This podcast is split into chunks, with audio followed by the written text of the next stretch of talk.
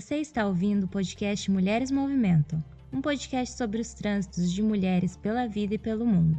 Este é um espaço de diálogo para tentar entender o que faz nós mulheres nos movimentarmos. Eu sou a Flávia Shows, comunicadora, internacionalista, virginiana com ascendente em peixes e Vênus em câncer. E junto comigo está a Patrícia Silva, também internacionalista, sonhadora, leonina com ascendente em câncer e Vênus em virgem. Nesse podcast você vai ouvir um tanto de reflexão e um tanto de trivialidade. A gente fala sobre sonho e impedimento, sobre mover, mas também sobre saber ficar parada, sobre o que nos engrandece, mas também sobre aquilo que nos violenta, sobre amor ao outro e também sobre pertencer a si mesmo. Vem com a gente!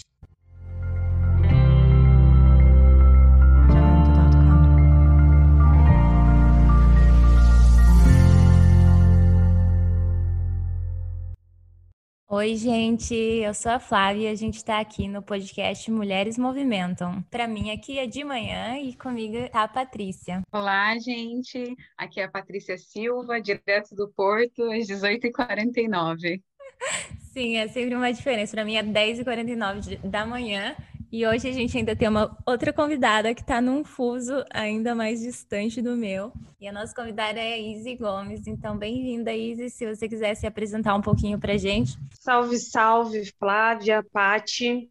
E ah, meu, meu fuso está bem diferente mesmo. Eu estou às 19h49, né? Vocês estão em horários diferentes. Eu sou eu sou professora, é, sou brasileira, mas vivo em Moçambique. Acho que a Flávia vai explicar um pouquinho aí do, do axé do nosso encontro. Sou mãe de dois filhos, sou virginiana do segundo decanato, sou filha de Ansan, com o do número 13 no meio da testa. Estou muito feliz de estar aqui com vocês assim, distante geograficamente, mas próximas em, em vibração, em pensamento, em ideias, em movimentar o mundo, né? Então, estou muito feliz, obrigada pelo convite. A gente está muito feliz também de receber vocês. E aqui temos uma leonina, que é a Patrícia, leonina praticante. Eu sou virginiana, do primeiro decanato também. E outro fato que a gente sempre pontua são nossas Vênus, porque, uai, né? A Vênus acaba influenciando bastante nas aventuras que a gente se mete nessa vida. E minha Vênus em câncer, então tem um pezinho lá no, no sofrimento. A minha Capricórnio, então, minha querida, e sou. Ai, ai. Pé no chão, sou muito gente, prática. A minha em virgem, eu também sofro, viu, gente? Olha só, então tem bastante virgem aqui hoje de signo lá.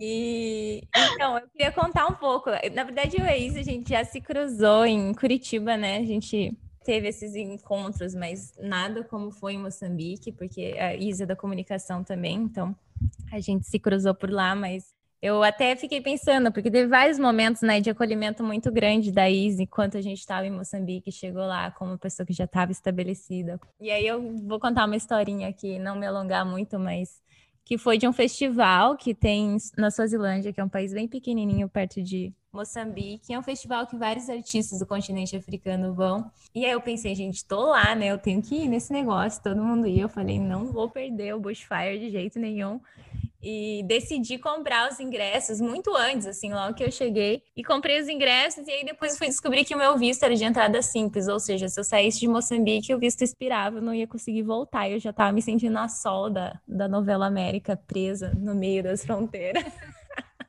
no drama, assim. E aí eu fui para todas as instâncias burocráticas com a minha amiga maravilhosa, escritora Vitória Tudor, e a gente bateu em todas as portas em Moçambique para descobrir o que, que a gente fazia e nada, e nada, não tinha solução. E aí a luz da, de ser uma internacionalista baixou em mim e eu pensei, putz, vou mandar uma mensagem para a embaixada. E aí fui lá e descobri que tudo bem, que eu poderia fazer o visto na, na fronteira. E aí foi isso. Só que o que aconteceu foi, depois de todos esses sinais do universo dizendo não vão para esse festival, eu continuei, continuei e aí, no último dia, no dia que a gente estava indo, eu e a Vitória, a gente pegou, encontrou uma mulher e ela ofereceu, ela disse que tinha um contato que fazia a. que podia dirigir a gente para o outro país, né, para Suazilândia. E aí, no fim, eles nos enrolaram a tarde e a noite inteira. E aí começou a chegar, tipo, 9 horas, 10 horas. A gente falou: não, não vamos atravessar o, a fronteira com pessoas que a gente nem conhece e que já estão enrolando a gente o dia inteiro. No fim, a Vicky desistiu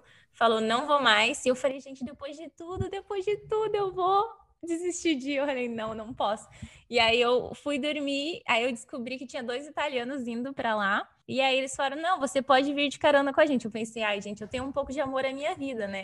Assim, acho que não deve ser a coisa mais segura no mundo. E aí eu mandei mensagem, eu pensei, quem que vai topar em cima da hora ir para outro país, para um festival? Como assim? Como que isso vai acontecer? Eu mandei mensagem para Izzy, mas assim, mandei mensagem fui dormir. Olha, Izzy, eu tenho duas entradas, tenho carona para ir, mas assim, sozinha acho que eu não, não, não consigo. E aí foi assim, eu dormi no outro dia, era 5 da manhã, e disse, ai, que pena, Flávia, se eu tivesse visto antes, eu super ia. E eu, eu tava, tipo, acordada, né? Às 5 da manhã eu já tava em pé, preciso achar uma companhia. Eu vejo essa mensagem e falei, amém.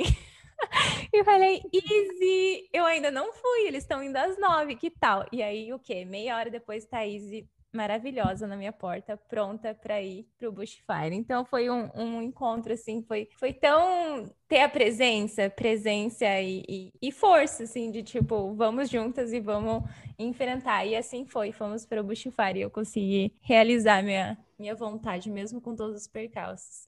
Então, é, eu fiquei pensando nessa história só num. Assim, pela simbologia da Izzy aparecer no momento ali de, de desespero e topar, assim, e topar e vamos e vamos aproveitar. E assim foi, né? Acho que a gente aproveitou bastante. Nossa, foi incrível, né? Eu, eu, embora já tivesse há mais tempo em Moçambique, eu não conhecia o Bushfire e o festival, a, a magia do lugar, né? E conhecer assim tantos artistas, tanta diversidade cultural africana no mesmo no mesmo lugar, foi muito incrível. Eu não sei se você lembra que eu fui pedida em casamento nesse festival por um nativo lá que queria queria saber quantas cabeças de gado eu queria para aceitar casamento com ele. É, foi um momento assim também que eu precisava sair um pouco da, de Moçambique, precisava e parece que realmente era para gente para gente fazer essa viagem juntas mesmo, porque, né? Naquele momento eu precisava sair e você precisava de companhia para viajar. E, e, você mandou uma mensagem para mim, eu disse: "Meu Deus, a sério ir para Bushfire assim?" Eu, nossa, vamos lá, vamos embora, foi muito bom. Só para fazer um, um, parênteses aqui na história de vocês, eu conheci isso também lá em Moçambique em 2015, assim, a gente acha que não teve nenhuma experiência tão próxima assim, mas o parênteses que eu queria fazer é sobre a Suazilândia. A Suazilândia ela é um país é, que é de, de, regime monarquista e existe uma lei onde bruxas não podem voar acima de 150 metros. E eu acho essa informação muito boa. E recentemente e recentemente o país mudou de nome, não se chama mais Swazilândia agora, se chama Eswatini, não sei se é essa pronúncia aí, se você já escutou por aí, porque não, supostamente Swazilândia é um nome colonial, assim, aí o rei decidiu que ele não ia mais chamar o país pelo nome que os brancos colocaram e agora se chama Eswatini. Não sei se é essa pronúncia. Essa informação das bruxas você poderia ter nos dado antes, né, Flávia? Nós voamos lá, nem sabemos se foi a mais de 150 pois é, metros. Eu... Eu pensei nisso também. E é legal pontuar essa informação, porque muitas poucas pessoas conhecem, conhecem, né, pelo tamanho e pela localização geográfica do país, assim. Então é legal pontuar para as pessoas conhecerem e irem pesquisar também. Oi, Izzy. Aproveitando que a gente já está falando, assim, sobre Moçambique, se você pudesse contar um pouco sobre como que foi esse processo assim de, de mudança, é, acredito que pelo que a gente tenha conversado antes, o, o, seu sentimento em relação a isso foi mesmo de uma travessia, não de uma mudança de país, né? Se você pudesse falar um pouco sobre como foi o processo. Bem, uh, é, para mim foi uma travessia mesmo. E eu acho que essa palavra é mais profunda do que simplesmente mudar de país, né? Viver num outro país. Eu, eu vivi em Curitiba até eu e a Flávia, assim, tivemos num mesmo período em Curitiba. Eu vivi um período, eu sei que a Flávia é de lá, então. Mas antes de viver em Curitiba, eu vivi em Foz do Iguaçu. E quando eu mudei para Curitiba, eu mudei grávida do Lourenço. Então foi uma mudança muito brusca, eu grávida, e foi no ano que teve H1N1, então eu não saía muito, não tinha uma network, assim, não tinha muitos amigos e tal. Então eu passei um período de depressão pós-parto e sem e sem trabalho, sem, sem sem contatos, assim, estava muito deprimida e tal. E eu fui num, eu sou, eu sou de Candomblé, então eu fui num terreiro de Candomblé em Colombo com um amigo e estava assim, realmente fui porque estavam bem desesperadas. Então, quando esse esse babalorixá jogou os búzios para mim, abriu os búzios para mim, até vou mandar um beijo para ele, talvez ele me ouça. O nome dele é Jorge Kibanazambi, Babá Motumbá Babá. Motumbá. Então, ele ele abriu o jogo para mim e aí ele tá, eu sou, eh, iniciei aqui a fala falando que sou filha de Ansan, quando meio preso no meio da cara e tal, nessas coisas. Então ele falou tudo isso para mim e ele me disse, olha, eu não sei por que que você está tão preocupada, porque aqui o que mostra é que você tem uma jornada aí, você tem uma travessia. Gente, isso foi em 2011. Eu mudei para eu mudei para Moçambique em 2014. Então ele disse assim: "Não, aqui está dizendo, Yansan está respondendo, eu sou filha de Yansan e Ogum se, se vocês pudessem ver as imagens, se podcast tivesse imagem, eu ia mostrar que no meu quarto eles estão acima da minha cabeça. E aí ele disse isso. Ele disse assim: olha, é, a partir do dia de algum, que é 23 de abril, a tua vida vai mudar. A partir desse dia, a tua vida vai mudar. Isso era antes de abril, assim. Nossa, eu saí dali tão esperançosa, assim, sabe? Uma coisa assim, uma... eu saí tão feliz e eu, e eu, eu, eu lembro que eu cheguei em casa e me olhei no espelho e eu via a Izzy, mas eu via, eu via a Yansan também. Eu via ela em mim, né, na minha imagem. E realmente, depois daquilo ali, depois do dia 23 de abril, eu comecei num trabalho que eu, que eu gostava muito, que era com crianças em situação de risco e vulnerabilidade, nos CRAS, lá de Curitiba, no Centro de Referência de Ciência Social, o que culminou no meu projeto de mestrado. Né? E eu tinha uma relação com o NEAB, o NEAB que é o Núcleo, Núcleo de Estudos Afro-Brasileiros da UFPR. Né? Fiz alguns cursos lá e me aproximei daquele pessoal que trabalhava com isso. Mas eu sempre tive eu sempre tive vontade, é como se eu tivesse que eu quisesse é, conhecer as minhas origens, quisesse voltar para de onde os meus antepassados vieram. Acho que sempre tive essa vontade e, e, Moçambique não tinha sido a primeira vez que tinha surgido assim nos meus pensamentos. Já tinha pensado em Moçambique, em Maputo, enfim. Ok. Então, uh, eu fiz meu mestrado, que tratava sobre educomunicação, que é a, a interface da comunicação e da educação com crianças em risco de vulnerabilidade. Só que quando foi, eu iniciei o mestrado em 2012. Quando foi em 2000, 2000, finais de 2013, assim, que eu já tinha terminado a dissertação, eu comecei a ter uma crise. Virginianas gostam muito de se preocupar, né? A Flávia pode confirmar isso. Adoram uma preocupação. Amo. Né? Assim, o que eu faço no tempo livre é me preocupar. Como uma boa virginiana que gosta de se preocupar, né? Então, finais de 2013, eu já tinha terminado a dissertação e estava assim, já estava sofrendo. Eu disse, meu, o que, que eu vou fazer depois que terminar o mestrado? Então, apareceu um edital da CAPES, que era um, é, era um projeto é, para vir desenvolver, é, era um projeto que podia ser feito com países africanos de expressão em, expressão em língua portuguesa, né? Então, eu logo, tá aí, Moçambique, é agora e tal. Então, eu escrevi o projeto é, que, que tinha relação com o meu trabalho do mestrado, que tinha a ver com, com educomunicação, e aí juntava também o trabalho do LCEP, né? da, da UFPR, também era com propostas de educomunicação. Então, eu acabei, o projeto acabou sendo aprovado, e foi muito doido, porque eu lembro que eu defendi a minha dissertação dia 25 de fevereiro de 2014. É, dez dias depois, eu recebi o envelope da CAPES em casa, assim, dizendo que tinha, que, que tinha sido aprovado o projeto. Poxa, minha cabeça já pirei, assim, né? Então, foi assim que eu que eu vim, assim, fiz a travessia, né? Mas diferente de todas as expectativas que eu tinha em relação ao que eu ia encontrar, para mim foi bastante difícil. Eu gosto de falar a palavra travessia porque realmente foi uma travessia assim, é, foi difícil, né? Foi uma mudança muito drástica, né? Uma vida em Curitiba e tal para uma vida em Maputo, numa cultura completamente diferente que as pessoas pensam, ah, falam a mesma língua, é parecido, não é, não é parecido. E de início pactou muito, né?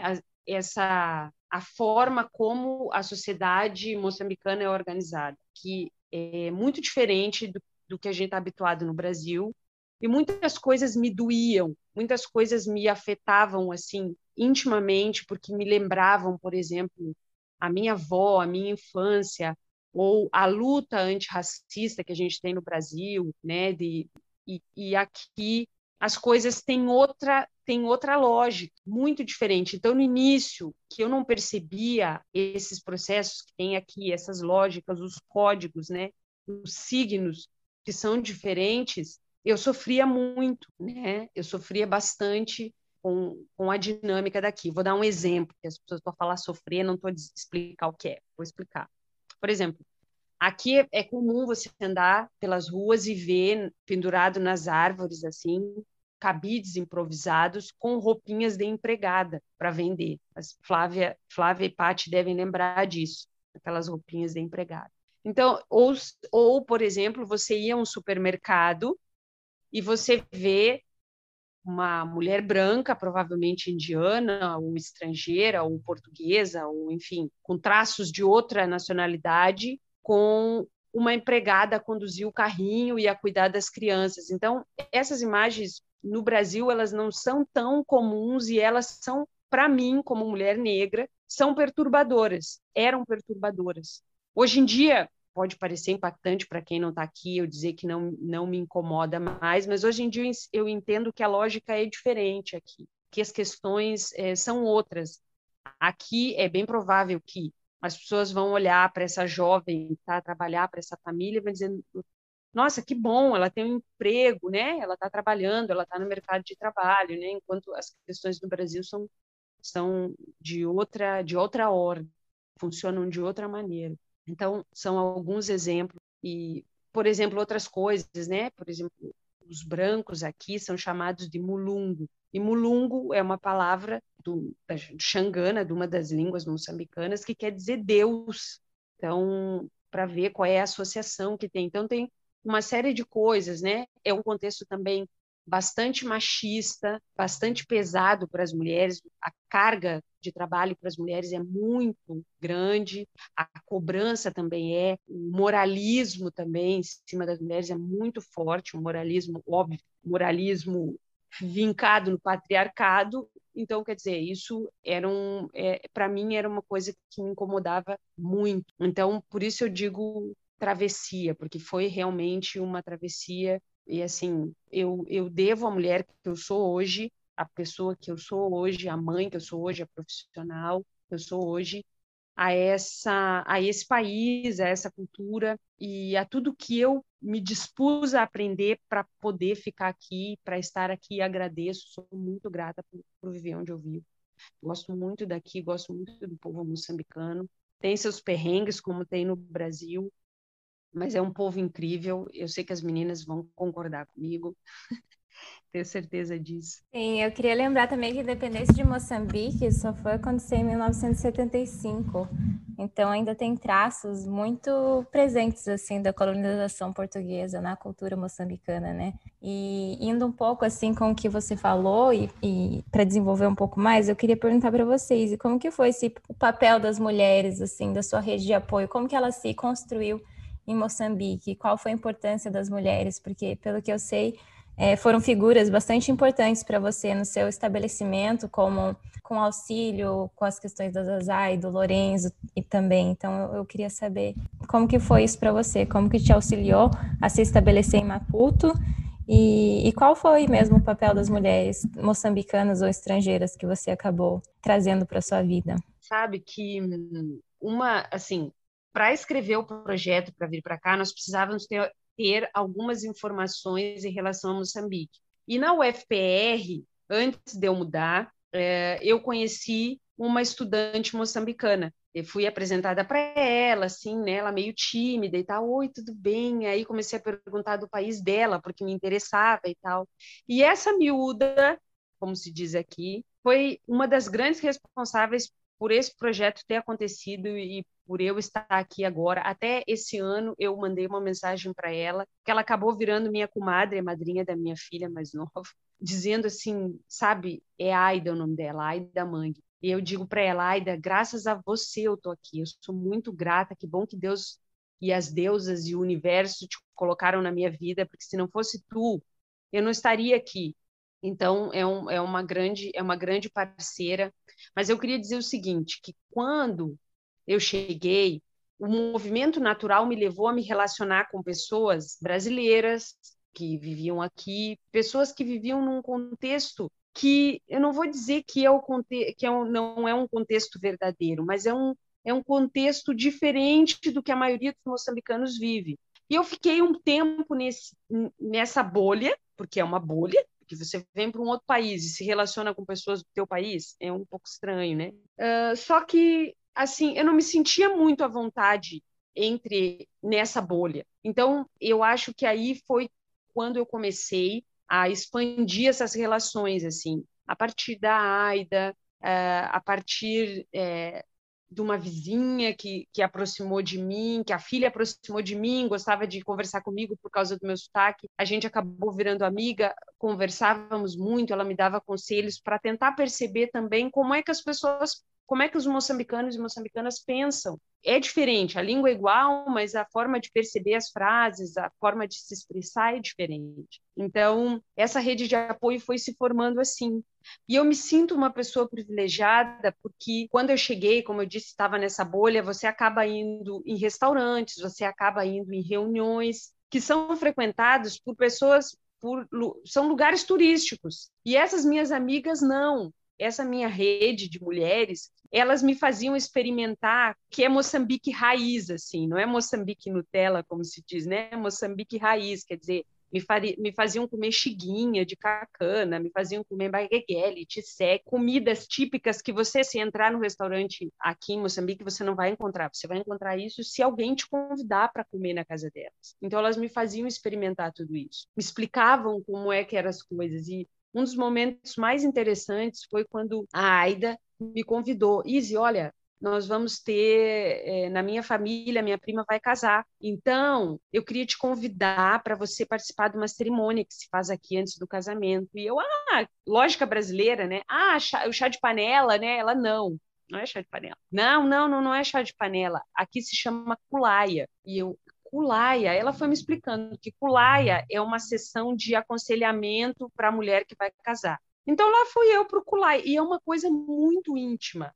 Por quê? Porque é as mais velhas daquela família que vai, as mais velhas e as casadas, porque as solteiras não são permitidas participar dessa, dessa reunião. Então, elas vão aconselhar aquela moça que vai ir para o lar, porque aqui a palavra ir para o lar significa que a mulher vai assumir uma casa, um casamento, um marido, etc. Tal, né? Então eu fui para essa essa reunião assim completamente inocente, né, ingênua do que que eu ia encontrar e tal, mas a minha amiga me explicou, olha, você tem que levar uma capulana, porque é tradição, então você tem que amarrar uma capulana, que é um, é um tecido que ele não é originalmente moçambicano, mas ele foi incorporado na cultura moçambicana e africana, em muitos países africanos ele, ele, ele circula, e ele vem desde a época antes dos colonos, quando os, os africanos mantinham relações comerciais amistosas com povos indianos e, e árabes. Então, é, e caracteriza, e foi incorporada de tal maneira que ela está em todos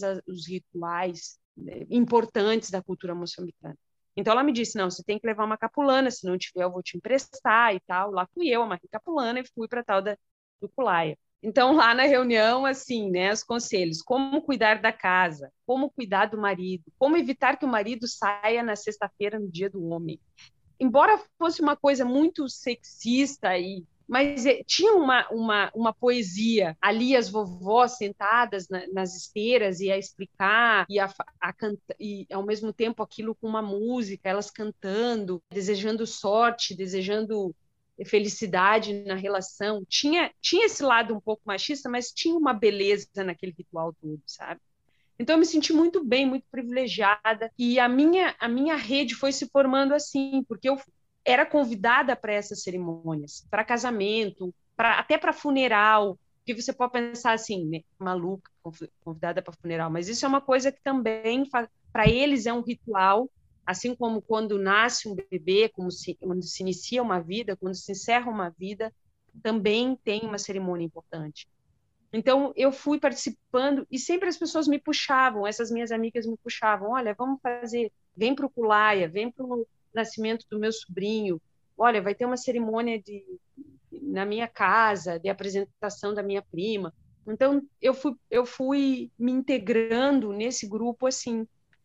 E depois de um tempo, eu percebi que, que é onde eu me sinto bem, né? Aquela bolha que ali não, não me acrescentava muita coisa, mas estar com essas mulheres, conviver com essas mulheres, aprender com essas mulheres, me faz muito bem e, e, faz eu me conhecer um pouco mais também dentro desse contexto todo e tal. Acho que elas fazem muita diferença na minha vida até hoje.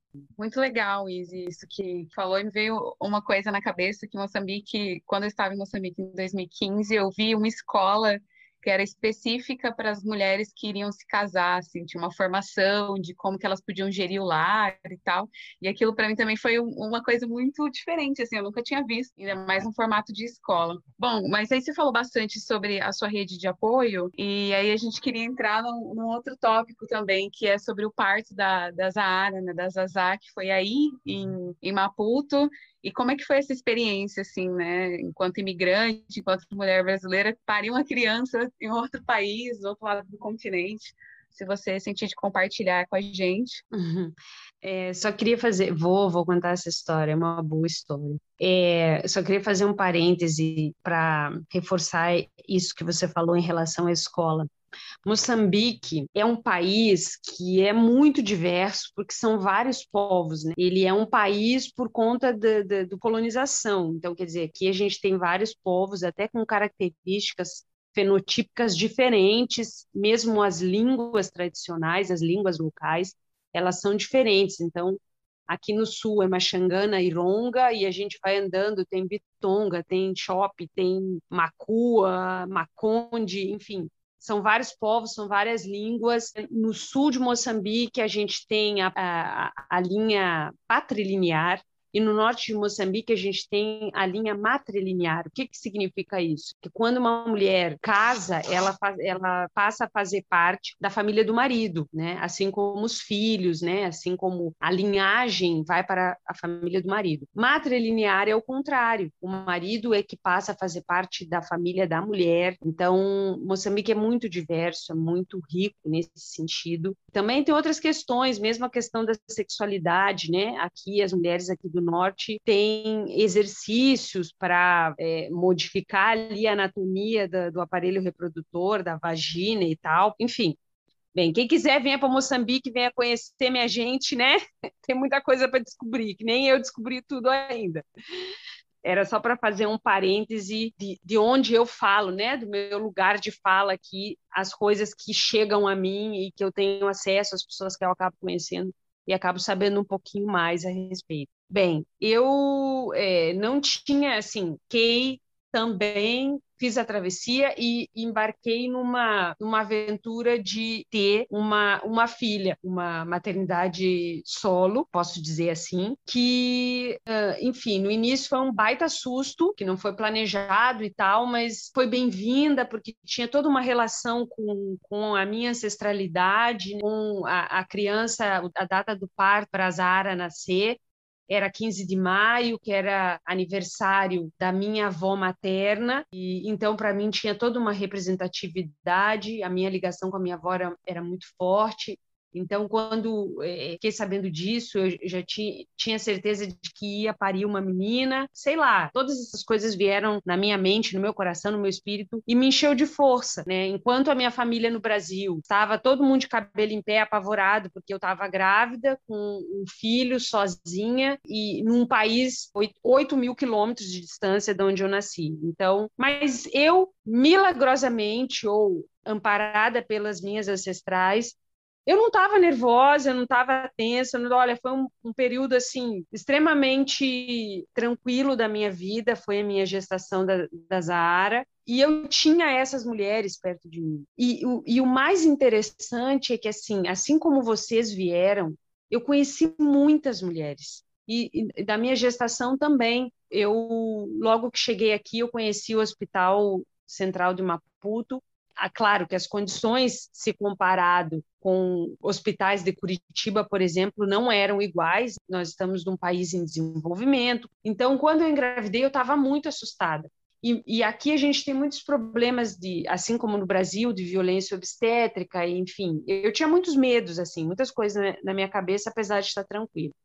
Só que essas mulheres, elas, ah, não, ficam tranquilas, sabe? Me ampararam de uma maneira que eu fui dançando com essa gravidez. Mesmo quando eu fui visitar a maternidade, elas que me levaram, olha, vamos lá visitar a maternidade para você ver e tal. Então, estiveram comigo. Eu lembro que na fase final, que eu já estava em trabalho de parto, me levavam lá verdura para comer, cacana, com amendoim, com leite de coco, enfim. É, quando eu entrei trabalho de parto, elas é que me levavam, olha, não, tem que ir para o hospital. Iam de pijama, me levavam de pijama para o hospital. Ah, não, ainda não está na hora, volta. Então teve todo esse esse paro. Eu tive a minha filha ali no Hospital Central sem problema nenhum, fui muitíssimo bem tratada. E eu lembro que eu falava com a minha mãe, minha mãe super preocupada no, no telefone, minha mãe disse: "Ah, não, porque olha, quando for assim, tem que fazer força", tentando me passar algum ensinamento via WhatsApp de como seria o parto, né? Como se isso fosse possível. Aí eu ficava esperando, porque ela disse: "Ah, não, porque depois vai doer assim, assado, não sei o quê". Daí eu fui, eu fiquei num, num, num quarto lá sozinha e ouvia as outras mulheres lá em trabalho de parto, urrando e tal, só que eu não estava me sentir assim, não estava sentir, não estava com, com dor suficiente, não sei se eu posso dizer isso, você estava com dor para gritar. Então eu fiquei ali no meu canto, a fazer aquela respiração, a andar quando dava para andar, depois já não dava mais. E eu estava com, com a minha médica, pelas condições que eu tinha, disse: olha, essa criança, se não nascer agora, que era dia 15, e ela teria que fazer uma cesariana e eu não queria, e então eu conversava com a minha filha na barriga e dizia, Zazá, é assim, minha filha, é nós na fita. É eu e você, temos que trabalhar juntas para tudo dar certo para mim para você. Ajuda. Eu ganhei minha filha ali, naquele quarto. A médica veio com a enfermeira, eu não tive que fazer nenhum corte. Eu fiz força duas vezes, a minha filha nasceu e eu peguei ela entre assim, entre as minhas pernas com as duas mãos, ela estava toda enrolada assim. Mas foi um momento tão mágico, claro, uma dor absurda, né? Não vamos, não vamos que adorar a pílula, que doeu, doeu muito. Mas, é, ao mesmo tempo, é de uma magia. Só quem está naquele momento ali, está a viver aquilo ali, pode experimentar um protagonismo, sabe? Porque a tua força, a tua vontade de ver aquele ser nascer, sair, aquela criança quente entre as tuas pernas, assim, é muito mágico.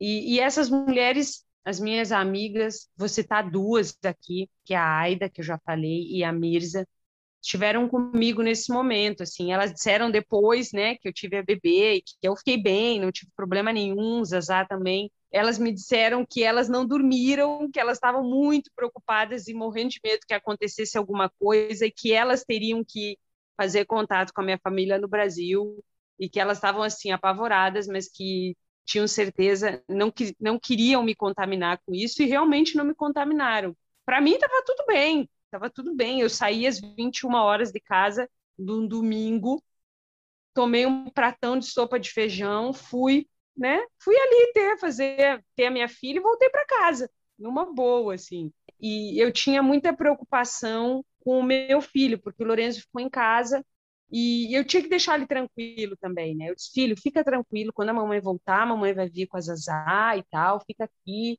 espera a mamãe. Ele, ah, mãe, mas eu quero te visitar no hospital. Eu disse, você não pode entrar, mas eu venho com ela para casa. Então foi um momento muito bom de apresentar os meus filhos, né, um para o outro. Então, vou aqui até usar o, como eles falam em Moçambique, estou a dizer que meus olhos enchem de lágrimas. que eu fico emocionada, tanto com a relação, mas com a história desse parto.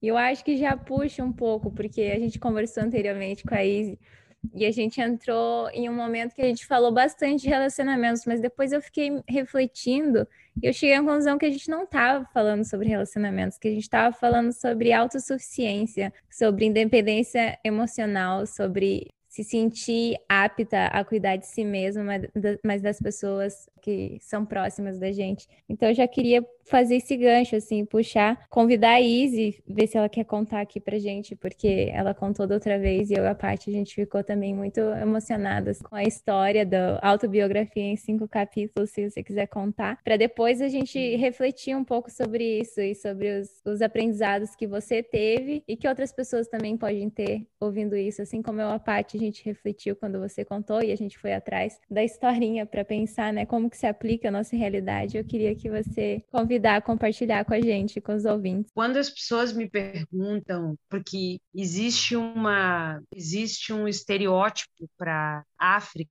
para o continente africano como um todo. E aí, quando você fala em Moçambique, também existe um, um estereótipo que as pessoas têm na cabeça, em função das, das, das, mídias, em função do apagamento histórico que a África teve no, na nossa história como brasileiros, como Brasil. Então, quando as pessoas me perguntam, ah, mas diz lá como é que como é que é Moçambique? Diz lá como é que é Moçambique. Eu falo, é intenso tanto para o bem quanto para o mal. Claro que nesse período todo que eu estou aqui, né, sou humana, sou virginiana, mas sou humana. Meu filho até fala assim, mãe você não é humana, você é virginiana.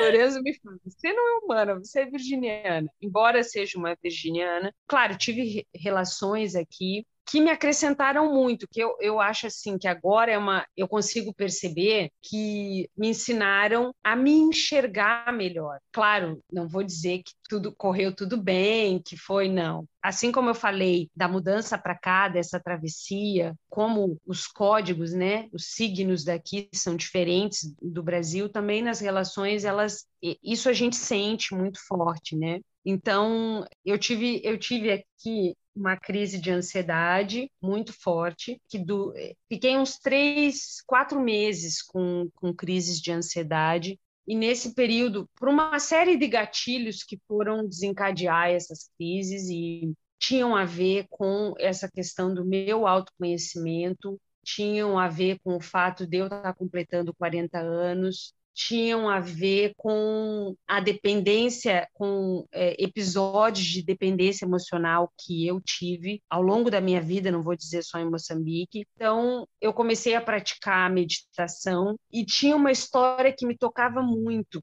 porque eu me via nessa história. É uma história muito simples, mas ao mesmo tempo muito profunda, né? É, ela, ela é de um livro tibetano que chama Do Viver e do Morrer, que é do, do monge Rinpoche, que é a autobiografia em cinco capítulos. Então, essa autobiografia diz o seguinte: que eu estou indo por uma rua e nessa rua tem um buraco. Eu não sei que tem aquele buraco ali. Então, eu caio no buraco.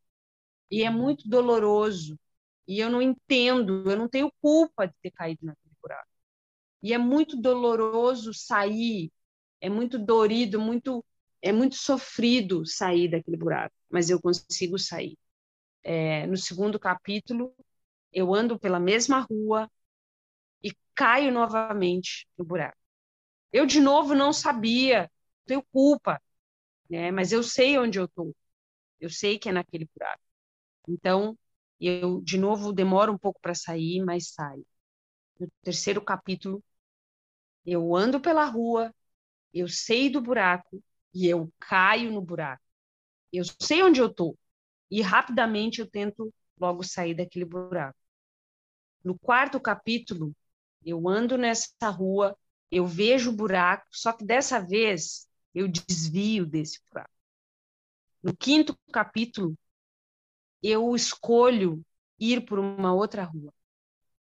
Isso, isso para dizer que Enquanto a gente não fecha um ciclo na nossa vida, dificilmente a gente vai conseguir desviar do buraco. E, e, isso é um processo que é um aprendizado que a gente tem que ter, um, tem que ter paciência e tem que ter paciência e amorosidade consigo mesma.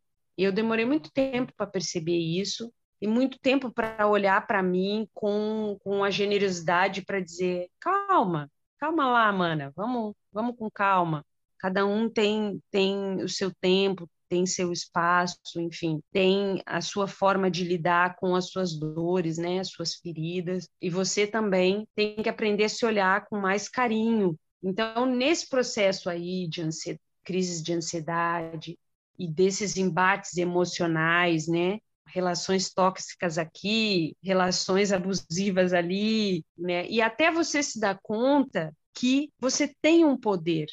Você tem o poder de escolher não usar essa rua, desviar do buraco, né? Você tem esse poder, você não pode você não, você não tem o poder de fazer com que as pessoas sejam diferentes, mas você pode ser diferente.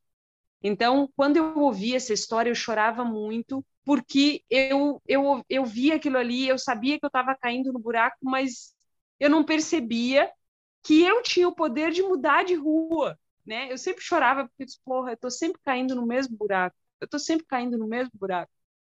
Mas quando eu me dei conta de que eu podia mudar de rua, eu podia desviar do buraco primeiro, experimentar o quanto eu me sentia bem e segura e depois mudar de rua, então, tudo ficou mais sereno, não vou dizer mais fácil, porque da outra vez eu falei para vocês, e vou repetir agora, a vida é um subir e descer montanhas. Eu vi um trechinho de uma palestra da Lauren Hill em que ela fala isso, aprendizado e maestria, aprendizado e maestria. Então ela compara subir a montanha com a maestria, quer dizer, você virou mestre, você subiu a montanha e você tem, é, você aprendeu, você virou mestre naquilo ali, você tem conhecimento. E aí você vai para uma outra etapa da sua vida em que você vira aprendiz de novo, quer dizer, descer a montanha para subir de novo. E lá do alto você vai contemplar belas paisagens, mas você também não pode ficar estático. A vida é movimento. Então, quer dizer, se eu aprendi uma coisa, não quer dizer, olha, eu aprendi com esse relacionamento, né, seja de amizade, seja amoroso, enfim, ou familiar, eu aprendi com esse relacionamento que determinado comportamento é ruim. Então, quer dizer, isso não significa que você não vai mais, que você tenha que ficar parado e não se relacionar mais, muito pelo contrário. Você agora, com esse aprendizado, você tem condições de fazer escolhas melhores. Então, isso para mim foi muito importante, né? E, e, foi libertador, o que é melhor, foi libertador, porque eu tirei um peso das costas, das minhas costas, de achar que havia alguma coisa errada comigo. Não tem nada de errado comigo, absolutamente nada, e com nenhuma de nós. Desde que a gente seja, tenha um olhar generoso e saiba que a gente está aprendendo para chegar, contemplar belas vistas, mas o caminho é andar, é, é seguir o caminho, é descer montanhas, subir montanhas de novo. E é assim que a vida segue. Perfeito, Izzy. Concordo muito com tudo que você disse. A gente está se encaminhando já para o final desse programa aqui, desse episódio de hoje. Eu queria fazer uma pergunta, que é uma pergunta que a gente faz em toda entrevista, assim, que é o que, o que te movimenta? De onde vem sua energia vital, assim? Pode ser em relação aos seus projetos, mas em relação à vida em geral. Assim. Gente, sabe, aqui Bem, eu sou professora e eu trabalho, eu trabalho também com gestão de audiovisual, com a gestão de audiovisual da universidade. Eu sou colaboradora do Centro de Comunicação e Marketing. Então, lá nas reuniões, assim, o pessoal fica um pouco, não diria constrangido, mas diria encabulado, porque eu sempre digo assim, eu para eu me envolver num projeto, eu tenho que ter tesão aqui, eu tenho que ter, eu tenho que ter uma excitação com tem que ser uma coisa que me estimule, que faça meu meu sangue bater, assim, meu coração bater forte, meu sangue circular, né? Minha minha pele ficar ruborizada, sei lá. Tem que ter energia mesmo, né? Eu sou filha de Ansan. E Ansan é vento, e Ansan é raio, e Ansan é brisa e é ventanias. Então, eu sou filha do movimento. Então, para mim é difícil ficar parada muito tempo monotonia, tédio, essas coisas não me dizem muita coisa. Então, eu acho assim que que me movimenta hoje em dia assim Yansan o nome Yansan quer dizer mãe de nove. Eu sou filha de Yansan com Ogum. Yansan tinha nove filhos então num dos mitos de Yansan ela ela tinha uma pele de búfalo que ela vestia para correr pelo campo, pra, pelo mato. E um dia Ogum estava espreitando para matar o búfalo, só que ele de repente vê que Yansan se transforma numa linda, que aquele búfalo se transforma numa linda mulher, que é Yansan.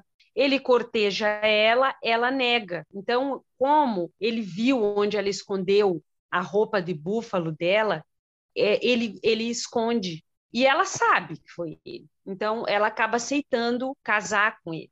Só que Ogum tinha outras mulheres em casa, outras orixás, Obá, Oxum, enfim. E como Yansan era mais selvagem e tal, ele tinha mais, assim, ele rendia mais para ela, como se diz aqui, tratava ela de forma diferente, e as outras ficavam com ciúmes. Então, e, e sabiam que, a, que Ogum dominava um segredo dela, por isso é, ela permanecia ela é filha, ela é vento. Então, um dia, uma das mulheres dele embriaga ele com vinho de palma e ele acaba contando o segredo de Ansan, que ela tem uma pele e ela vira um búfalo. Então, elas começam a fazer tirar sarro, assim, a debochar dela e tal, até que elas contam para Yansan aonde está a pele de búfalo. Então ela vai lá, veste aquela pele de búfalo e sai na sua fúria animal, matando todo mundo. Antes de ir embora, ela tira os chifres de búfalo e entrega para os filhos dela e diz: Quando vocês precisarem de mim, batam um chifre no outro e eu vou vir imediatamente. Eu acho que o que me movimenta são os meus filhos. Faz eu, como eu falei antes, abrir os olhos e dizer: Deusas, obrigada minhas ancestrais, Yansan, Oiá, Eparrei, obrigada, meus filhos estão aqui, estão seguros e eu tenho força para ir fazer tudo o que for necessário por eles, para eles, com eles. Eu acho que isso me movimenta mais do que qualquer outra coisa. E ser quem eu sou, eu gosto muito de ser quem eu sou, eu gosto muito da mulher que eu sou. Eu tinha, eu era uma pessoa diferente e eu percebo muito isso. Eu não vou dizer que eu não tenho medos, não tenho receios, eu tenho, mas de maneira nenhuma eles me paralisam. Eu estou sempre em movimento. E às vezes, quando eu olho para situações do passado em que eu tive medo, eu olho e digo, meu Deus, eu consegui vencer isso, eu consegui realizar isso, eu consegui ultrapassar essa dificuldade. E eu tenho certeza que são os meus filhos que me dão essa energia, que me dão essa força, que, que fazem com que eu me movimente e que todo dia eu consiga ser uma a mulher que eu preciso ser para dar tudo que eles precisam e para e tudo aquilo que eu preciso também. Não estou falando só deles, estou falando de mim. Eu acho que isso que me movimenta. Sim, agora eu quero até puxar para o nosso quadro que se chama Movimentando as Ideias, que é um quadro para a gente indicar aquilo que a gente está consumindo e que seria legal para outras pessoas terem acesso ou conhecerem um pouco mais. Então, vou começar comigo mesmo. eu vou indicar o livro do Mia Couto. Mia Couto é um escritor moçambicano que eu acho também que, para quem se interessou sobre o contexto moçambicano, eu acho que nas, nos livros dele tem bastante coisa assim para aprender sobre a cultura moçambicana. E eu vou indicar então o nome do livro é um que é engraçado, porque eu acho que do Mia Couto, eu acho que é o único escritor que eu já li todos os livros, porque faz esse caminho de volta, me leva para Moçambique. Então, depois que eu saí de lá, eu fiquei muito apaixonada assim. E então é um rio chamado Tempo, uma casa chamada Terra. Vou indicar esse, que é um livro dele que me emocionou muito.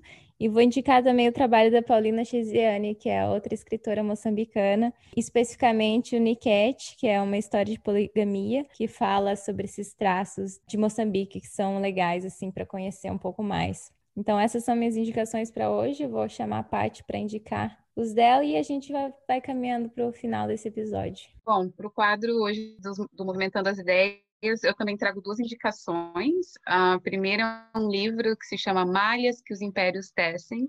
É um livro que traz vários textos anticoloniais, define como textos anticoloniais em contextos pós-coloniais. Então, quem tiver interesse em saber um pouco mais sobre como foi os processos de independência nos países africanos, de modo geral, porque tem autores de vários países. Esse livro é bem interessante. É um livro organizado pela Manuela Ribeiro Sanches, mas é um livro que tem textos de Eduardo Mondlane, Franz Fanon, Almir Cabral, então é bem, bem interessante.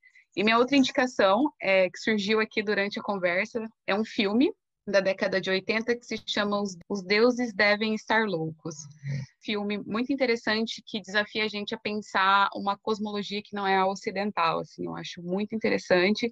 É uma garrafa de Coca-Cola, vou dar spoiler, é uma garrafa de Coca-Cola de vidro que cai de um avião em cima de uma comunidade isolada no meio do continente africano e eles não fazem a menor ideia do que é aquilo. E aí é muito interessante o desenrolar do, do filme, assim, quem tiver interesse em assistir depois. E aí eu passo a palavra então para Izzy fazer as indicações dela. Pati, esse filme era um dos filmes favoritos meus e dos meus irmãos, sabe? Sério mesmo, a gente adorava esse filme. É assim, eu tenho na verdade, vou falar de, vou, vou dar três dicas são dois livros e um, e um evento, assim, um convite, um desafio. Bem, o primeiro, a Flávia falou da Paulina Chiziane, então, para quem quiser conhecer um pouco mais sobre a história de Moçambique, tem, um, tem outros autores que, que falam desse, desse trecho da história moçambicana, mas eu tenho um, um carinho especial por ela, porque ela tem uma doçura na linguagem eu gosto muito da maneira como ela escreve. Então, o nome do livro é Andorinhas, e esse livro ele fala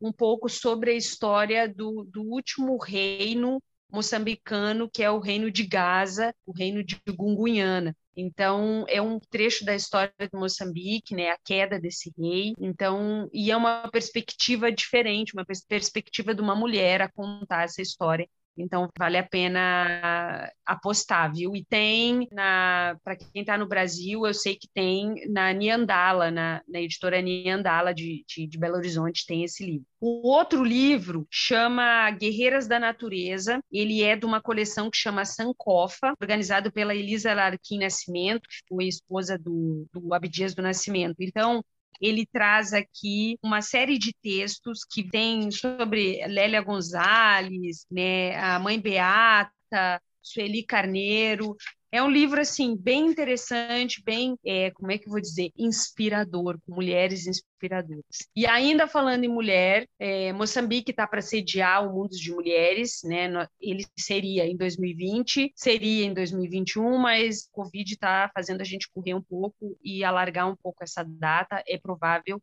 se as deusas, as ancestrais, né, as nossas ancestrais permitirem, vai ser no próximo ano. Mas enquanto isso, quem tiver interesse pode fazer inscrição, então estão abertas as inscrições, submissão de trabalhos até dia 26 de maio pelo site mm 21.mz. Então é só entrar lá, também tem a submissão de apresentações culturais e artísticas, então, para todas as mulheres de todas as esferas, espirais, universos, que queiram é, dançar na volta da fogueira com a gente aqui em Moçambique, vai ser vão ser muito bem-vindas, tá bom? Foi um prazer, meninas. Adorei o papo. É, eu queria agradecer a Izzy pela participação, convidar todo mundo para checar essas indicações também no Mundo de Mulheres. Espero aí que as deusas contribuam e estejamos todas juntas muito em breve. Um beijo e obrigada. Obrigada, gente. Até o próximo episódio. Canimambo e Tavonana.